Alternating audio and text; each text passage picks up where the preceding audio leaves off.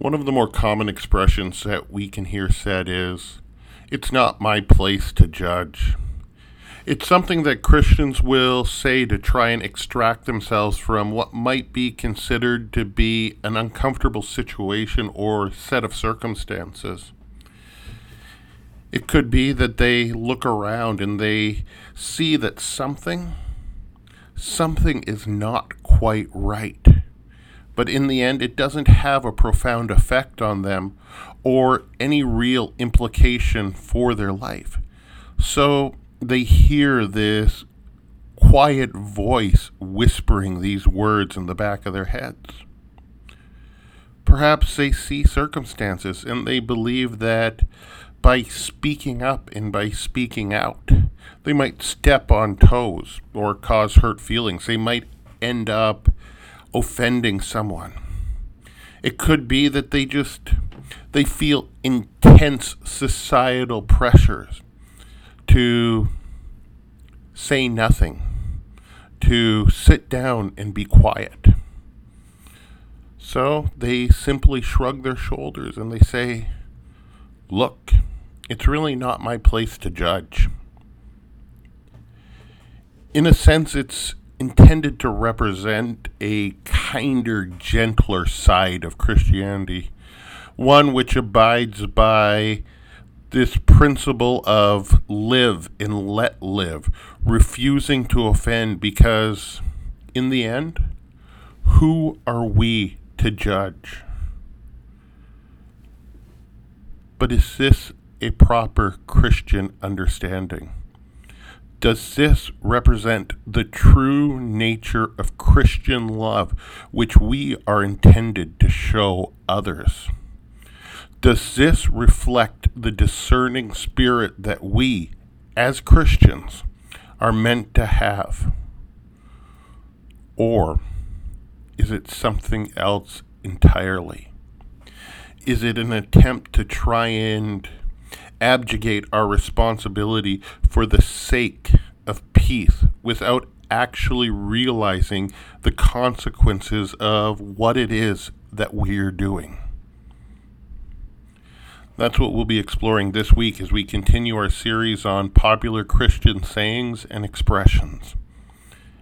I'm Wyatt McIntyre, and this is our timeless faith.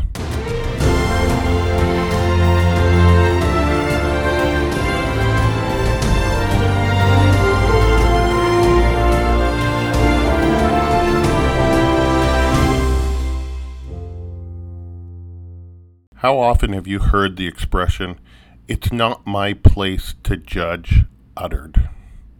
It's become one of those common expressions that we hear used in Christianity today, and to be perfectly honest, it's not terribly surprising that we do. After all, we live in a society and a culture where the most egregious sin that can be committed is to tell someone that what they're doing or how they're behaving is wrong. We're supposed to be tolerant and loving. And that definition of tolerant and loving is to turn a blind eye and simply accept what other people are doing because, in the end, it's their life. It's their choice to make. It's their truth that they're exploring and living. And for the Christian, it becomes slightly more complicated, slightly more problematic, because there can be a certain stigma attached to the Christian faith in our world today. It's our world, after all, that tells us that Christians, they're nothing more than judgmental hypocrites acting out in anger and resentment. Sometimes, sometimes it'll go even further. It'll argue that Christians, they live inside of a bubble, looking at the world outside from a skewed, warped perspective without really understanding it. Casting dispersions on individuals and groups lashing out in their anger based on bigotry and hatred that that's formed around archaic thoughts, archaic notions that have been disproved, discredited, and have no real place in our society today. They're acting out based on an irrelevant faith and an irrelevant understanding of the world that's not applicable to our age.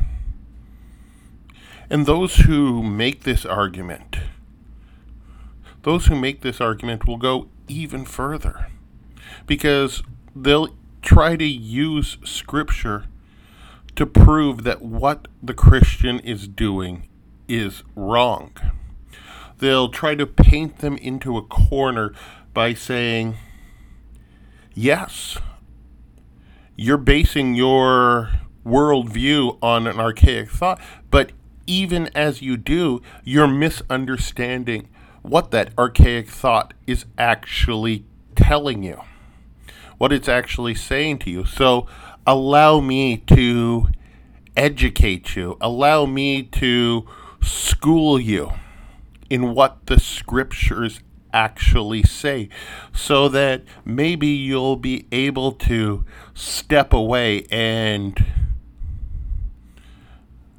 well and just accept the world as it is and so oftentimes they'll turn to for example matthew 7 1 and they'll use the words of christ where he states Judge not that you be not judged. In other times, they will use verses 3 and 4 a little further down, where he goes on to say, Why do you see the speck that is in your brother's eye, but do not notice the log that is in your own eye? Or how can you say to your brother, Let me take the speck out of your eye, when there is a log in your own eye. It's an attempt to silence them. It's an attempt to shut the Christian down. And it has, in many senses, in many places, worked. It's worked so well that it's woven its way into Christian culture and thought. So much so that there are many who have just, in the end, thrown their arms up and said, It's not my place to judge. And you know what? It's easy to justify because it sounds right, doesn't it? I mean, those who are stating this, they have a point, don't they? After all, they have scripture in the words of Christ himself to back them up. Well, not quite. And to understand what I mean by not quite, we have to actually step back and take a moment to look at Matthew 7. Because, well, because Scripture, it can be made to say anything that you want it to say when it's taken out of context. When you take a single passage here or a single passage there and you fit it into whatever point that you're making, especially if you cherry pick words and you say, well, I'll use this, I'll use that, and I'll just mash them together and I will then apply my own reasoning and understanding without a basic knowledge or understanding of Scripture. Here, here, as is so often the case, when we look at the Word of God, context is king. Christ, what we have to understand is that Christ is not speaking about the world. Rather, he's speaking about judgment that is rendered against fellow Christians. This is apparent in his use of the word adelphos, which is translated as brother. Its presence here is not unlike when ach is used in the Old Testament, which is, in essence, meant to denote two individuals who have one and the same father. In this instance, that one and the same father is God the Father. After all, it was God the Father, as we read in Paul's epistle to the church in Ephesus, who predestined us for adoption to himself as sons through Christ Jesus, according to the purpose of his will, to the praise of his glorious grace, with which he has blessed us in the beloved. To this end, the Christian is not to judge or condemn his brother or sister in faith while they're blind to their own fault or to their own sin. It, after all, rejects a fundamental humility which is intended to mark the relationship that brothers and sisters in Christ, that believers are intended to have with one another. It marks the individual as being carried by an arrogant sense of moral superiority that the disciple of Christ needs to reject. And yet, even in this, it doesn't mean that the Christian should never judge even other Christians' actions. It simply means that before one does, they should be aware of themselves and they should be aware of their own sin, allowing for that self awareness to guide their interaction with the other individual. If the Christian, though, is never allowed to judge even the other Christian, the church itself would become untenable as church discipline would become impossible. What's more is that it would be a fundamental act of cruelty, one that didn't care for one's brother or for their spiritual well being. I think that the German martyr Dietrich Bonhoeffer explained this best in his work Life Together when he said, Nothing can be more cruel than the leniency which abandons others to their sin. Nothing can be more compassionate than the severe reprimand which calls another Christian in one's community back from the path of sin. Christians who live together, who stand together, who equip each other, they hold each other accountable, recognizing that a little sin, when left unchecked, can become a bigger and bigger one, taking a hold of them and not letting go, just strangling the life out of them. They then are to be deeply and profoundly concerned with the individual, with their brothers and sisters, and their standing before God, desiring, desiring, hungering for them to live a sanctified life.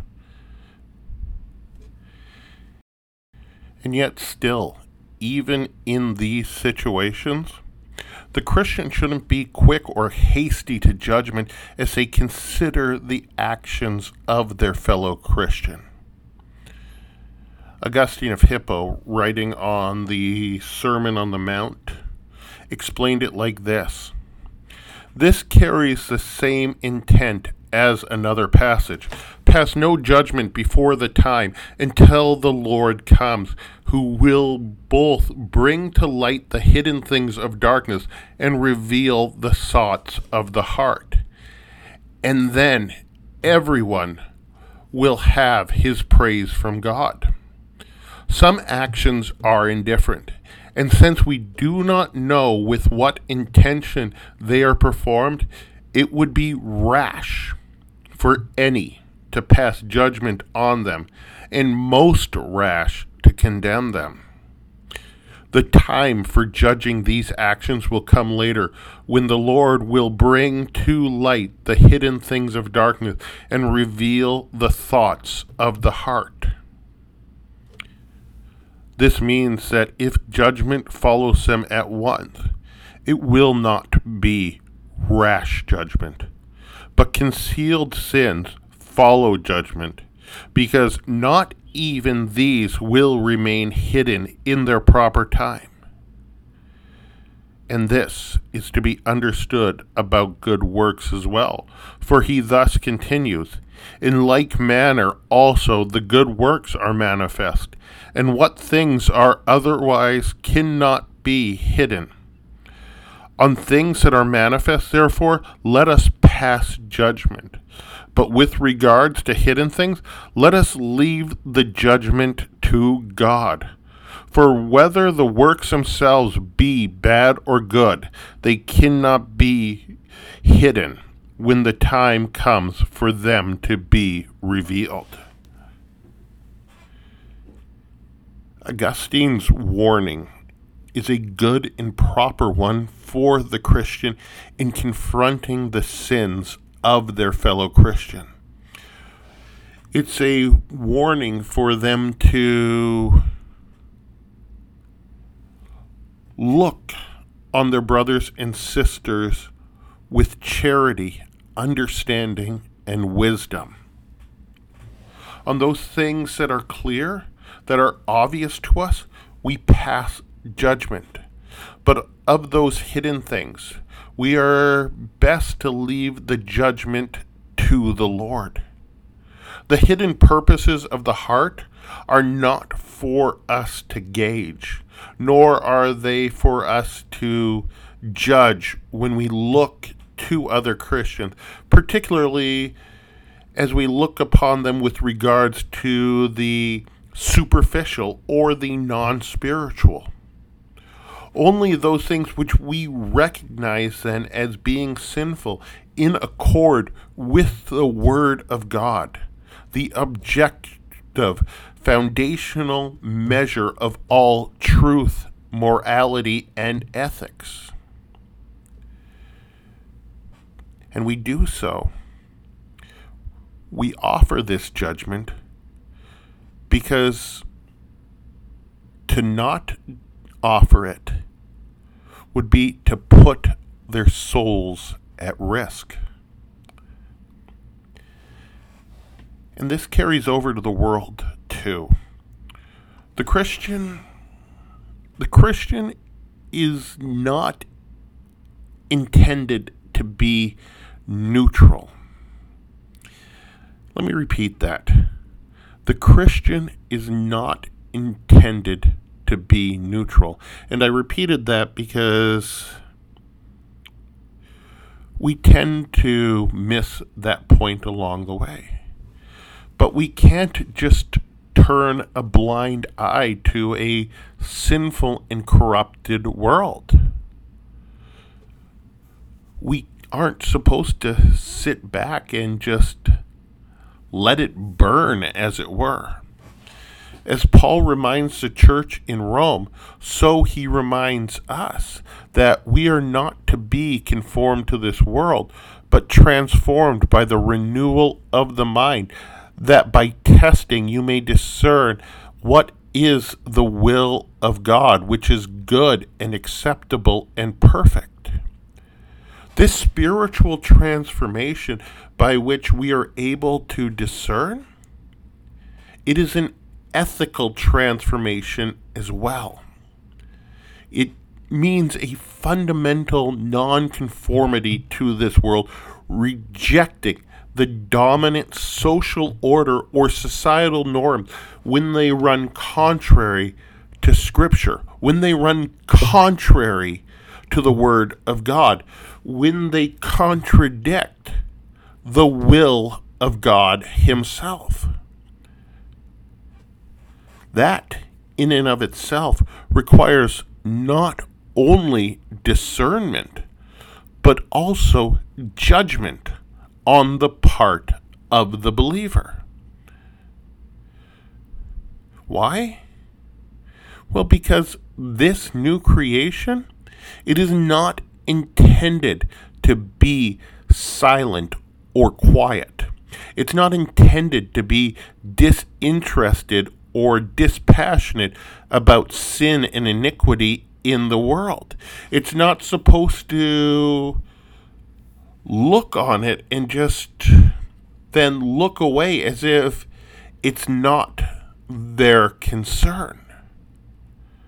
We're not intended to see wickedness and corruption, regardless of the form that it may take, and say, well, you know what?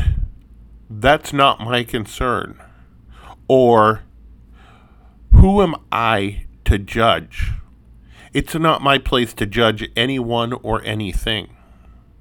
To behave in that manner is not only sinful, ignoring the judgment and the word of the Lord, ignoring the Great Commission, which tells us to go forth and make disciples of all nations, teaching them to observe that which Christ Himself commanded us. An act which, in and of itself, is meant to point an individual to their sinful nature so that they are able to repent of it. It is also a fundamental act of cruelty and hatred against one's fellow man.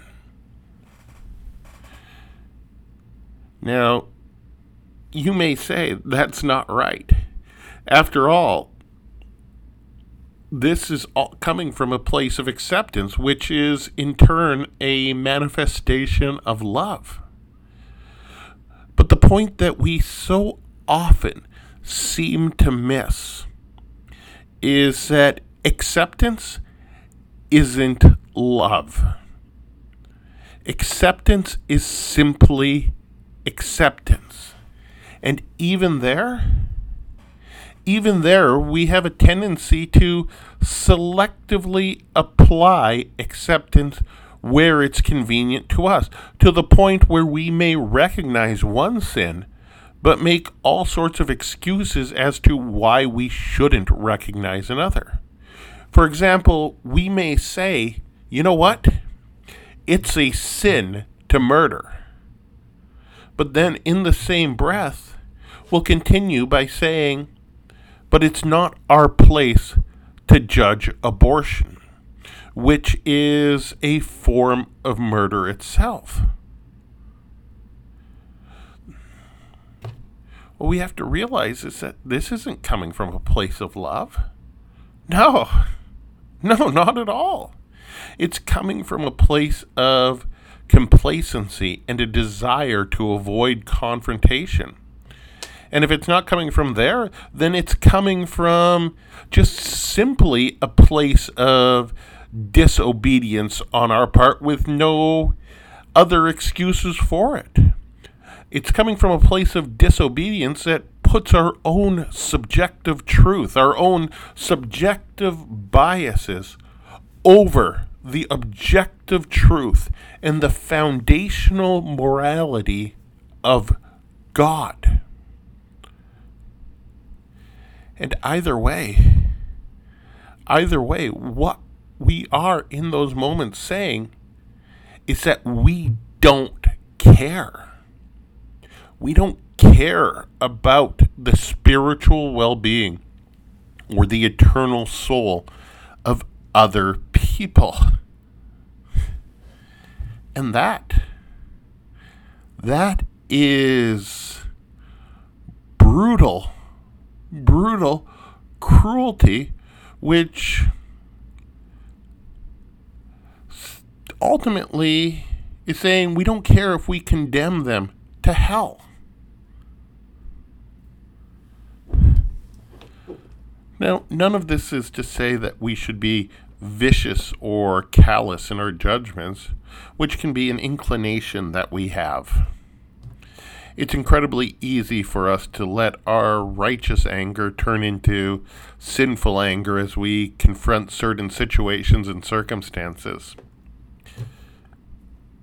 In all our judgments, we must let love be our guide because love real love, not whatever it is that we're defining it as today in our world.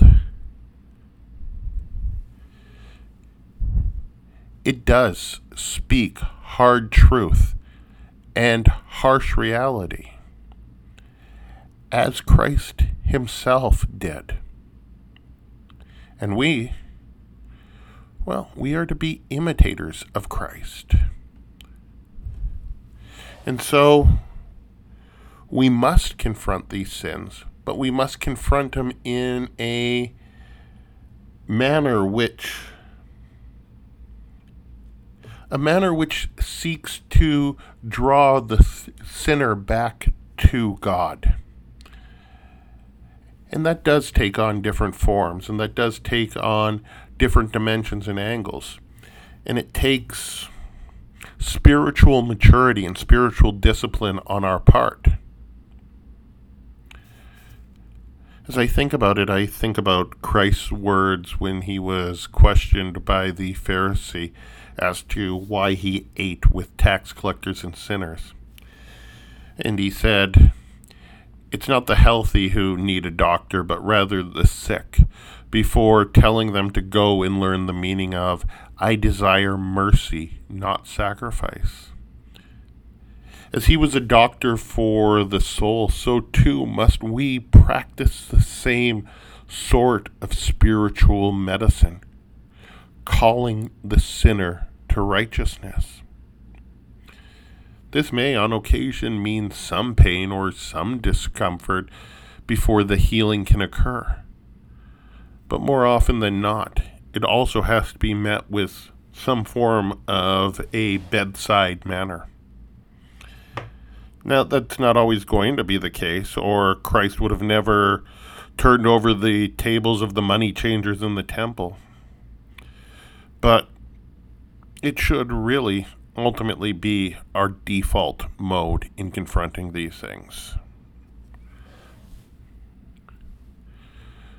The truth the plain, simple truth is that to say it's not our place to judge is to abdicate our responsibility as Christians.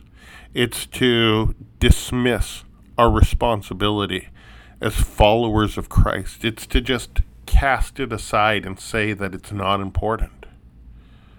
Judging, when it's properly understood, properly recognized, and properly applied is of the utmost importance for the believer because it in turn allows us to do the gospel work, bringing a message of repentance and salvation to a lost and fallen world.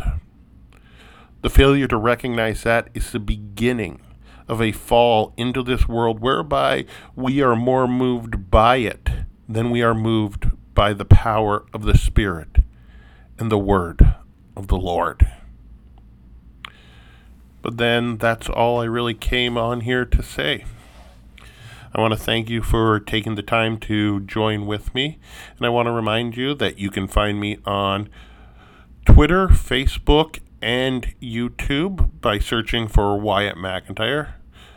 On Twitter, I'm at Wyatt McIntyre. My Facebook page is facebook.com backslash pages backslash Wyatt McIntyre. And on YouTube, I'm youtube.com backslash Wyatt McIntyre. You can also find me on the web at WyattMcIntyre.com or OurTimelessFaith.com. I'm hoping to actually launch my Substack in the next few days, so I hope that you'll take the opportunity to join with me there and see a couple of the pieces that I post in the coming weeks. But until we meet again, may the peace of the Lord, that peace that transcends all human knowledge, understanding, and wisdom, keep your hearts and minds in Christ Jesus, even unto life everlasting. Amen.